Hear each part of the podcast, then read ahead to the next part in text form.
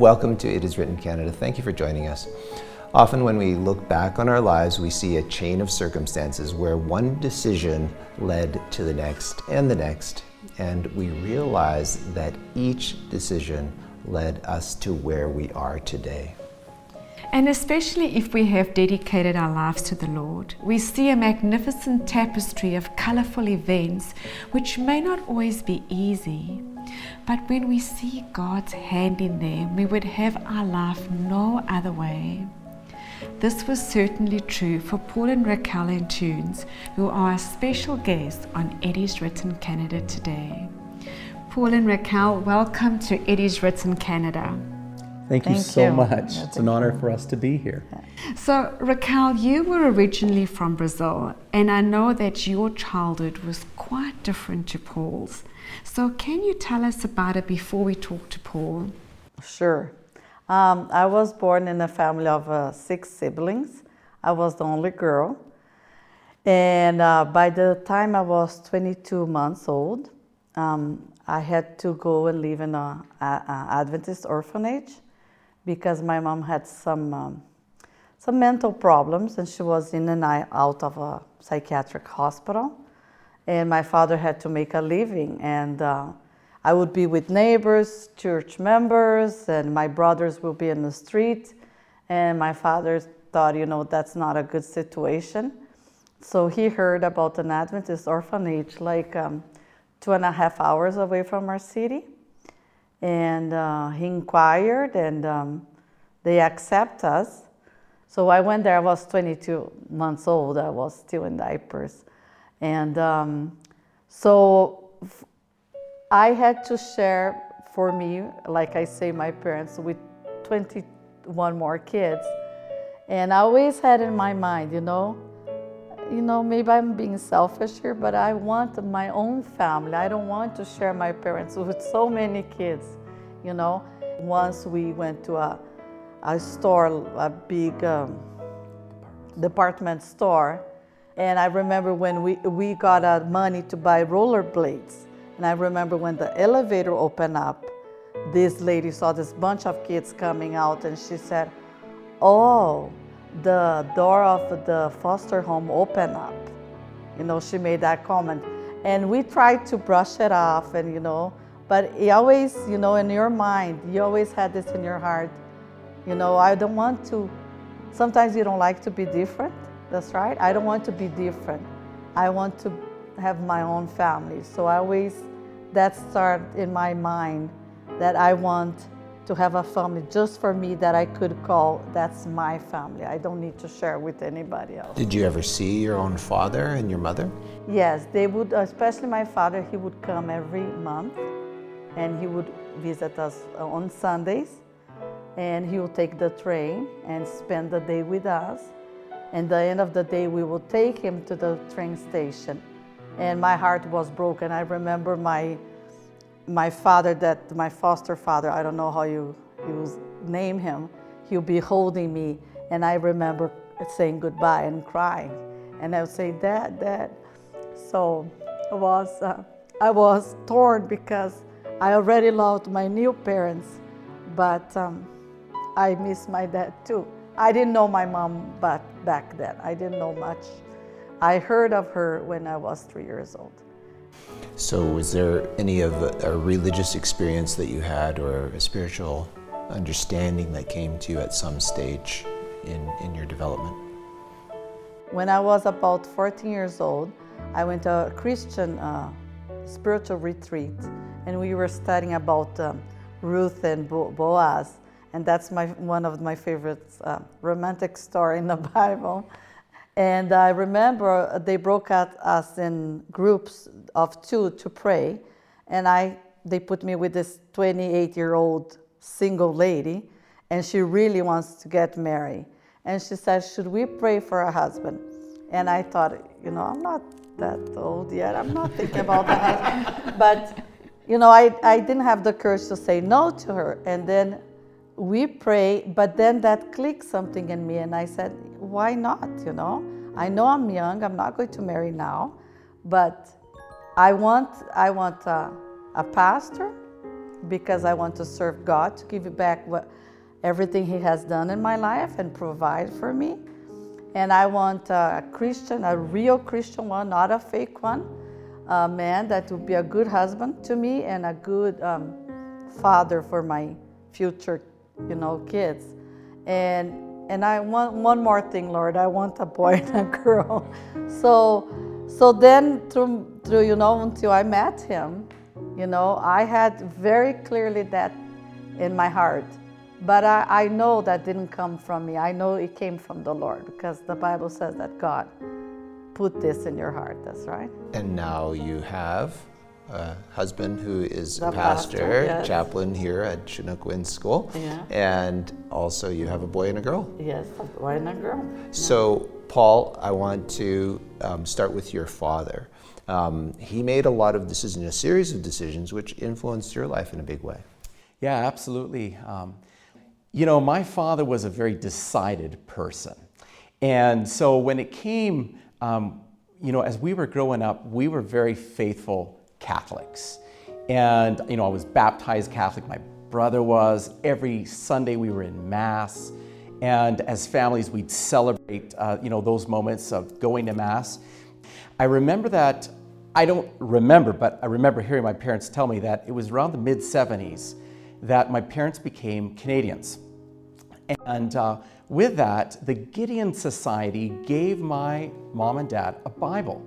And my father literally devoured the Bible, not once, not twice, but three times. He was in pursuit of biblical truth. He's like, I just, it just really meant something to him. And it's just this whole understanding of Jesus Christ and, and his love. And so my father began actually church searching. And, but we continued going to Mass every Sunday. And um, I remember one Sunday morning as we were getting ready to go to um, church, um, my father put the TV on, and in that moment, a program began to play, which just so happened to be It Is Written with Pastor George Vandeman. And at the time, it was uh, the American It Is Written. And um, long story short, my father began watching it more and more as we continued to go to Mass. And then I remember one day, all of a sudden, the doorbell ringing.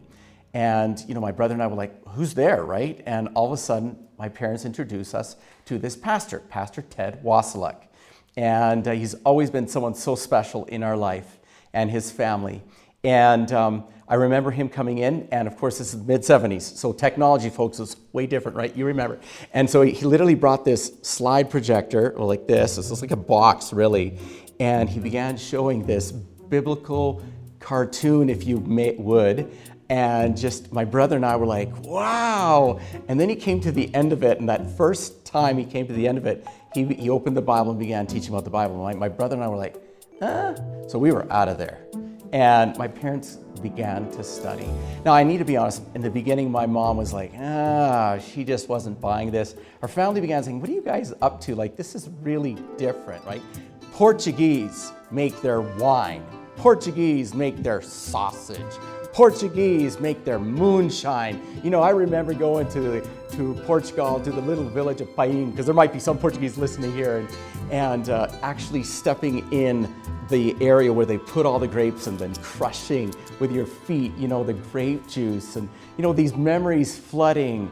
And, uh, but my parents began to continue to study. And um, my father said, Well, let's start going to church. My mom wasn't quite ready. And so she continued working as a hairdresser on Saturdays. And uh, I remember the first Sabbath we got to church. And Mike Renee, it was for me, it was really special. Um, my dad was he went into the church, and then I was taken to Sabbath school, and I'm like, Sabbath school? What's that, right? And immediately, as I'm walking down the hallway, someone took me down there, I don't know who, and I remember hearing music, and it's like, wow. I just like was a magnet for me, and I was listening to that music, and so my brother and I were just like, we really fell in love with it. And um, it took a little while, but my parents, with the Bible studies, uh, they finally decided in accepting the Seventh day Sabbath message from the Seventh day Adventist Church and um, were baptized in the Vancouver um, Adventist Church. And uh, so, yeah, it was a really special uh, experience. But for my family, they're like, you guys are crazy. Like, you're leaving all this behind. But they respected us, right? Because it's like, it's like, it's crazy, but at the same time, well, it's your journey, right? Yeah. So, Paul, did you experience any challenges to your faith? You know what? Yes. Um, growing up in a Portuguese home, which lots of dancing and upbeat music and excitement, and I remember, you know, you changing from the religion that we we we did all that, and I remember when I hit my 10, 11 year old time, I started getting into rock and roll, and I could just fire off a whole bunch of bands I used to listen to, and, and I love it. And it's like the, the stronger the beat and the louder the better. But I remember a lot of times my mom would come running down the hallway and she said, Paul, turn off that stuff. It's no good for you. And I'm like, oh, mom, give me a break. But, anyways, you know, it went um, a few years like that, and I just kept on and kept on. And my mom would just plead, and I wouldn't. And I, you know, I remember one summer specifically where uh, my brother and I, we were working in the berry patch. So we would always work I was probably about 10 when I started working in the berry patch. My brother's seven and a half. And so my mom would say, okay, guys, go. We'd ride our bikes to the berry patch and we would work strawberries and raspberries. And for us to be able to get more, we had the Walkmans on, you, you know, the Walkmans cassette. You know, some of our audience is not going to get it, you guys. and uh, I remember listening, and I was always in search of the faster beat to be able to pick faster and it's just what I liked. And it got to the end of that summer, and I started feeling this loneliness and this emptiness. And I really wasn't sure why I was feeling that. And I was changing the channels, trying to find that right song, and I couldn't. And I was about to turn the Walkman off when all of a sudden I landed on a Christian radio station and I'd heard songs in the church, and it was just, there was no life. And God was working in me, and He was wooing me, and I had no idea. And the song that literally began to play was a song entitled God and God Alone by Steve Green. And from that moment, I was glued to what was then called KLYN 106.5 in Lynden, Washington.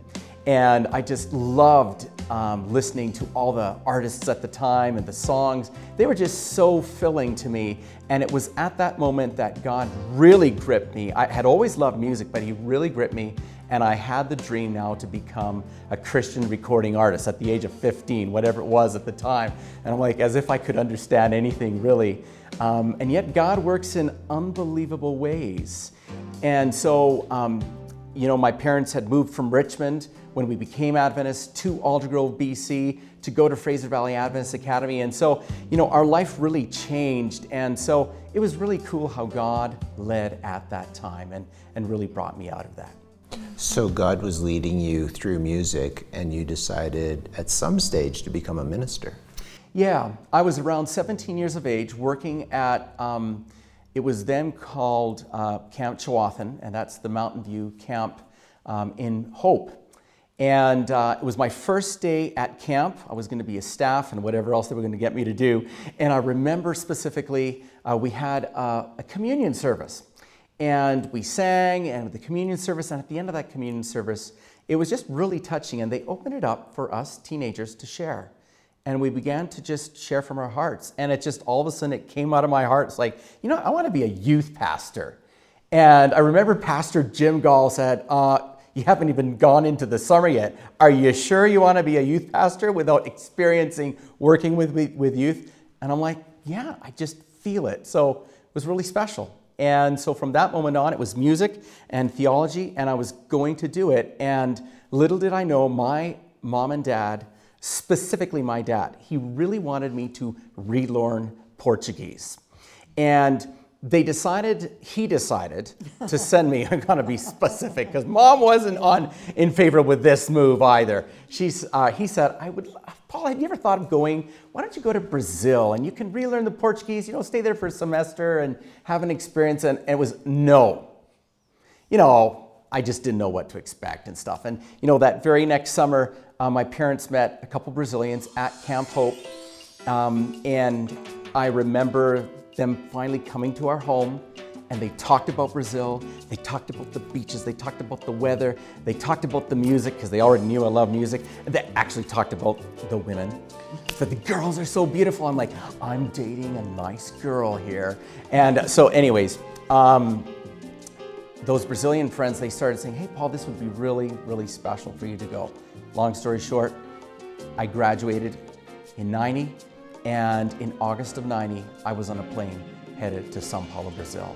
And I remember when we landed in Sao Paulo, when we, when I landed in Sao Paulo, Brazil, I remember saying goodbye to my mom and dad. All my family came to the Vancouver airport because it's like, no, Paulito está indo embora. Paulito is leaving. You know, was, I was always the little Paulito, and as I, you know, always, um, we were always together as a family, right? And uh, so I landed in Sao Paulo, and the first shock was like the cold. I landed in August. It's, they do have a winter. It's not like ours here in Alberta, but they do have one. And I remember going straight uh, to our Adventist University in Sao Paulo.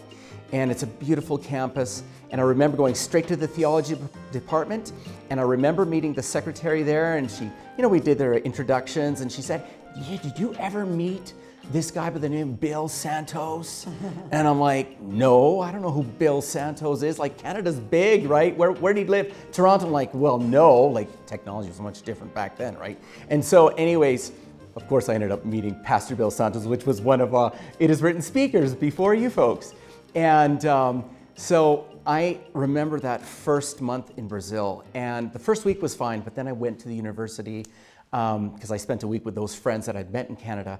And I remember that we, um, that I came there and the loneliness. And I remember one day being at the piano, I said, God, I'm feeling so lonely. And um, I was just saying, God, please help me through this. And I remember the day that I met this beautiful woman beside me. And I'm like, whoa, that she's exactly what I'm looking for. And uh, is just connecting in a totally new environment. And God knew that I needed that. And I spent um, six and a half years in Brazil, I fell in love not with just um, this amazing, beautiful uh, woman. Um, I fell in love with the people, uh, the culture, and it really changed my life. So, Raquel, can you tell us your side of the story? Yes, um, when he arrived at the university, everybody knew because we Brazilians love foreign people. We call them gringos. And we knew he was a gringo because he wore um, socks up to the middle of his legs and a very colorful shorts with a tie on and a backpack and a Walkman. So we knew he was not Brazilian, that's right, because Brazilians are so focused on their looks. so something in me said, I like this guy. You know, I like what he's saying unless he's not he's fake. And I had a classmate in nursing school that he was his roommate. So I asked him, How is him really, you know, at the dorm? Like you're his roommate. Is he really the way he shows, you know, and on the campus? And then my uh, classmate said, but, but aren't you dating? I said, Yes, but I'm going to break up with him. Because I knew I didn't, didn't work, it was not all working. And then, you know, I want to see where he was, so I will follow him. I was trying for him not to notice me, but I would not speak to him. I would know, I would not say hi. I would just follow him where he was. But my friend, he, he noticed that. He said, "She's following you." and now you have a beautiful family, and family is big in your life, Raquel. And before I ask you questions about that, we're going to listen to a song called Love at Home. Have you ever heard this song before? Yeah. Yes, and I sang that song. We sang that song at orphanage uh, quite often. Wow, Yeah. that's remarkable. Yeah, you know, we could sing the song a little bit with you guys if you don't mind a cappella. That would be super. All right, Yeah. well, let's run with it. There is beauty all around when there's love at home. There is joy in every sound when there's love at home. Peace and plenty here abide, smiling fair on every side. Time doth softly, sweetly glide when there's love at home. Love at home. Love at home. Time doth softly, sweetly glide when there's love at home.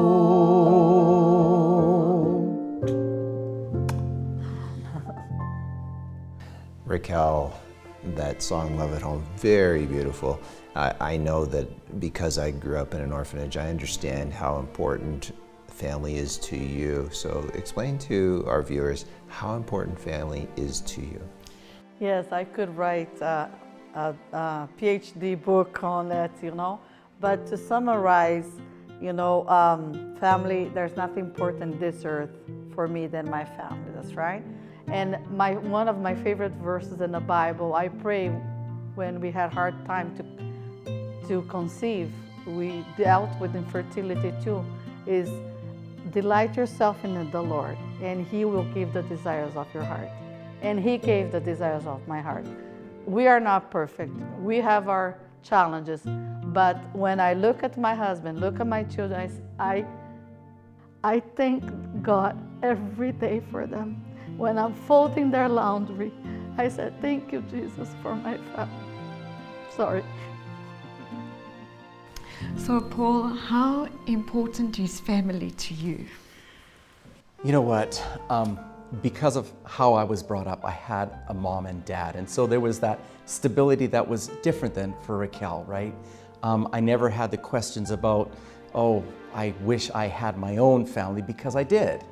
And so when we finally got married, um, I had my ambitions, my pursuits. I wanted music, wanted to record, and all these things. And so those things began to happen, and I went right into it. And Raquel began saying, Well, what about me? What about us as a family? And then when the kids came, I was still like, Work, work, work. I've got to do this, right? Because it was so important.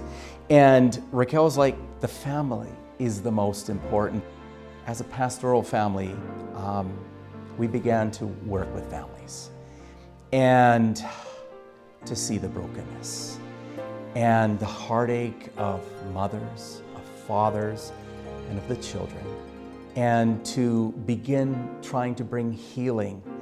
And sometimes um, healing couldn't happen at that time. And so you try to just share the love of God and encourage the people and pray with them so that their faith in God doesn't break apart, even though their family life is breaking apart.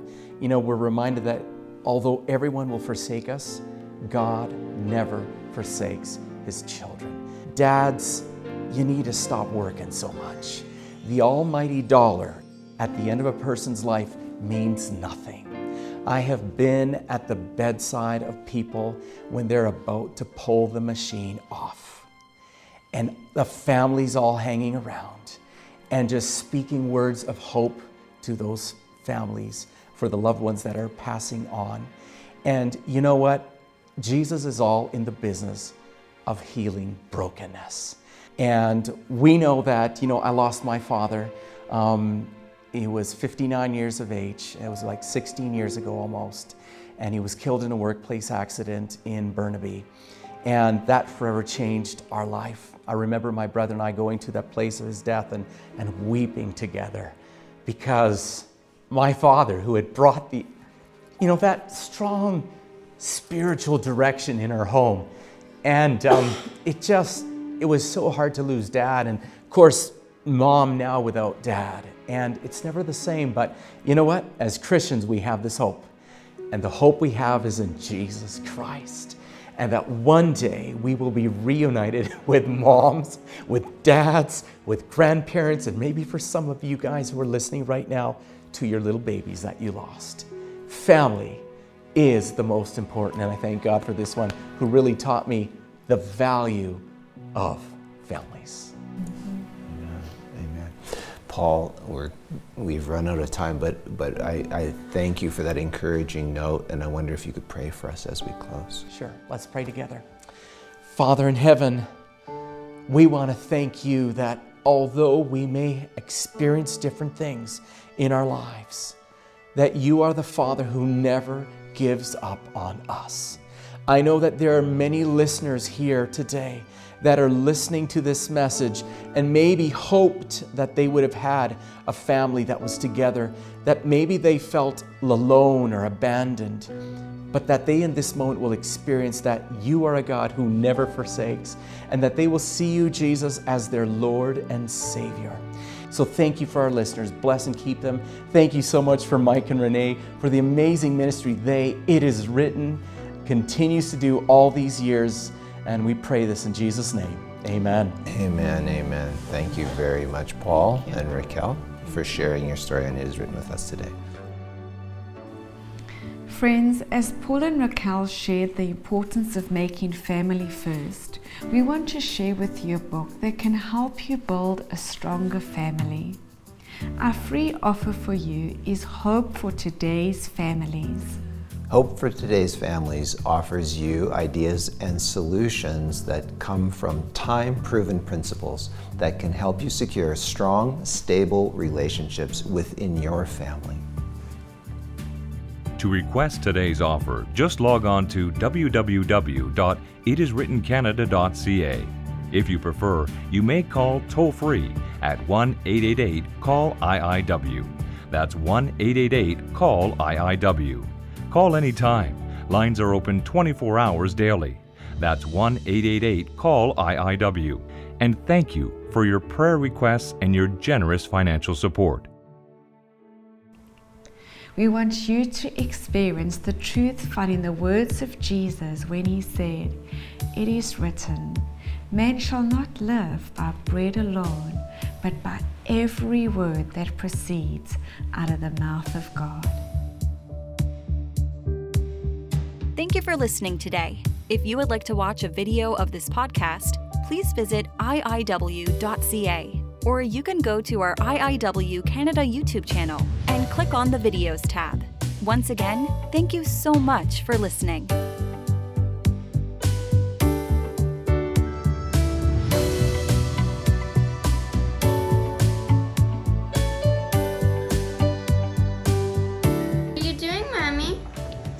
Knitting a blanket for you. Thank you. It's relaxing. Nesta data querida. Hello!